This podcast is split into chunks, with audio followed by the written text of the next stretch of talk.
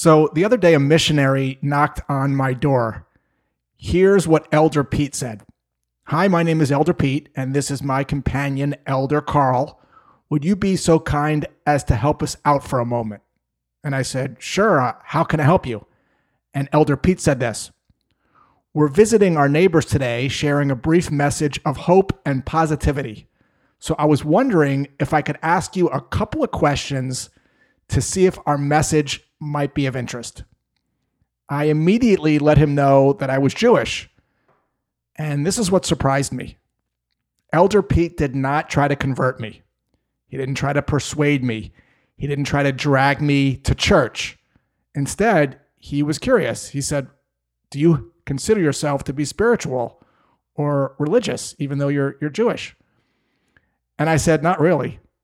And we had a really pleasant conversation about religion and spirituality, despite having opposing views.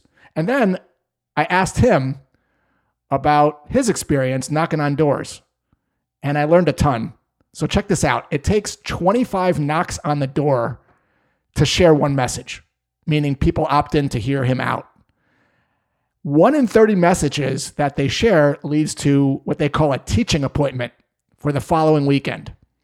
And there's a ton of rejection as you can imagine. People slamming doors. He mentioned that sometimes people will turn the handle and they'll peep through. They'll notice that it's the Mormons and then they'll pretend they're not home.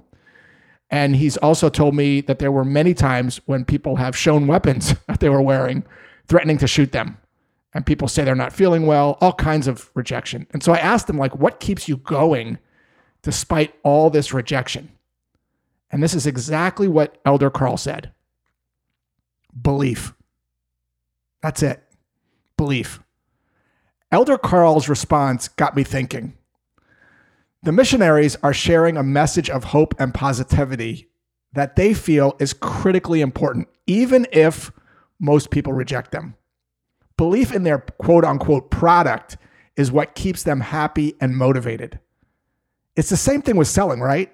To be happy and successful selling, you have to believe that you have something critically important that will make people happier.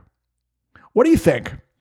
How important is belief when selling? Have you ever sold something that you didn't believe in versus something that you did believe in?